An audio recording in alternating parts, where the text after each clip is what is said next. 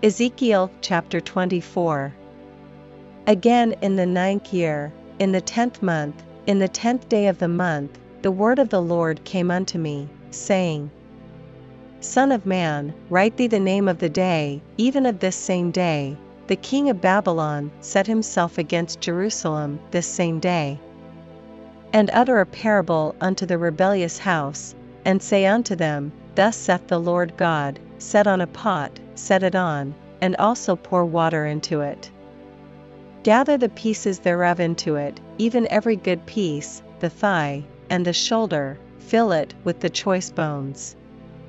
Take the choice of the flock, and burn also the bones under it, and make it boil well, and let them seethe the bones of it therein. Wherefore thus saith the Lord God, Woe to the bloody city, to the pot whose scum is therein, and whose scum is not gone out of it. Bring it out piece by piece, let no lot fall upon it. For her blood is in the midst of her, she set it upon the top of a rock, she poured it not upon the ground, to cover it with dust. That it might cause fury to come up to take vengeance, I have set her blood upon the top of a rock, that it should not be covered. Therefore, thus saith the Lord God Woe to the bloody city! I will even make the pile for fire great. Heap on wood, kindle the fire, consume the flesh, and spice it well, and let the bones be burned. Then set it empty upon the coals thereof, that the brass of it may be hot, and may burn, and that the filthiness of it may be molten in it, that the scum of it may be consumed. She hath wearied herself with lies, and her great scum went not forth out of her, her scum shall be in the fire. In thy filthiness is lewdness, because I have purged thee, and thou wast not purged, thou shalt not be purged from thy filthiness any more, till I have caused my fury to rest upon thee. I the Lord have spoken it, it shall come to pass, and I will do it, I will not go back, neither will I spare, neither will I repent, according to thy ways, and according to thy doings, shall they judge thee, saith the Lord God. Also the word of the Lord came unto me, saying, Son of man, behold, I take away from thee the desire of thine eyes with a stroke, Yet neither shalt thou mourn nor weep, neither shall thy tears run down.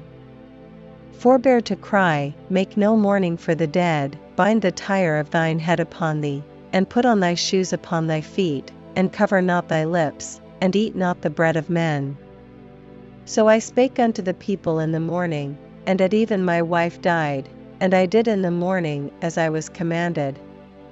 And the people said unto me, Wilt thou not tell us what these things are to us, that thou doest so? Then I answered them, The word of the Lord came unto me, saying, Speak unto the house of Israel, Thus saith the Lord God, Behold, I will profane my sanctuary, the excellency of your strength, the desire of your eyes, and that which your soul pitieth, and your sons and your daughters whom ye have left shall fall by the sword. And ye shall do as I have done, Ye shall not cover your lips, nor eat the bread of men. And your tires shall be upon your heads, and your shoes upon your feet, ye shall not mourn nor weep, but ye shall pine away for your iniquities, and mourn one toward another.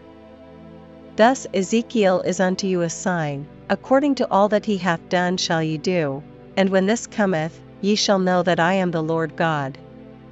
Also, thou Son of Man, shall it not be in the day when I take from them their strength, the joy of their glory, the desire of their eyes, and that whereupon they set their minds, their sons and their daughters? That he that escapeth in that day shall come unto thee, to cause thee to hear it with thine ears?